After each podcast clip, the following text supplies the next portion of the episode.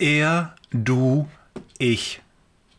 Gestern haben wir uns mit der Frage beschäftigt, wie wir die A-Priorität Gottes, ihn zu lieben, am besten erfüllen. Um diese Frage geht es auch heute. Allerdings weniger philosophisch und mehr praktisch. Weißt du, gestern beim Hören des Podcasts fiel mir auf, dass uns theoretische Überlegungen und philosophische Betrachtungen nicht wirklich weiterhelfen. Und ich glaube, diese Einsicht gilt für jeden Aspekt der biblischen Botschaft.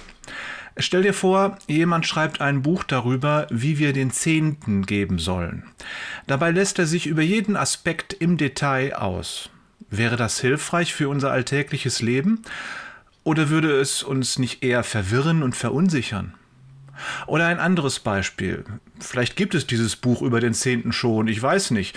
Wenn ja, hast du es vielleicht gelesen. Ich wünsche dir, dass es dir in deiner Nachfolge hilft. Die Frage ist, welches Buch liest du als nächstes?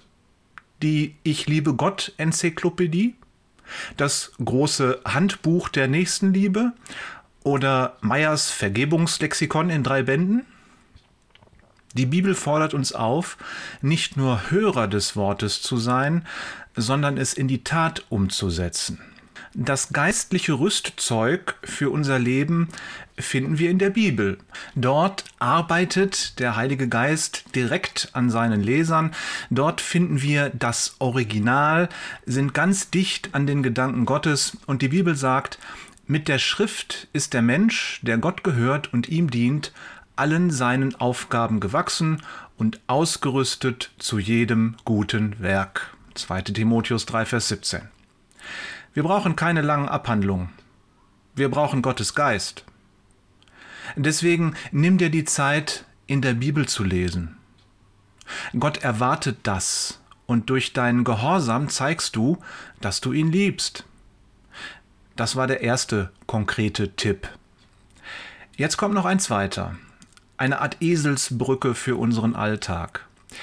Bei mir ist das Problem oft, dass ich die Dinge zwar weiß, im entscheidenden Moment aber nicht an sie denke. Vielleicht ist das bei dir auch so. Wenn ja, dann hilft es dir womöglich, dem Heiligen Geist eine Eselsbrücke zu bauen.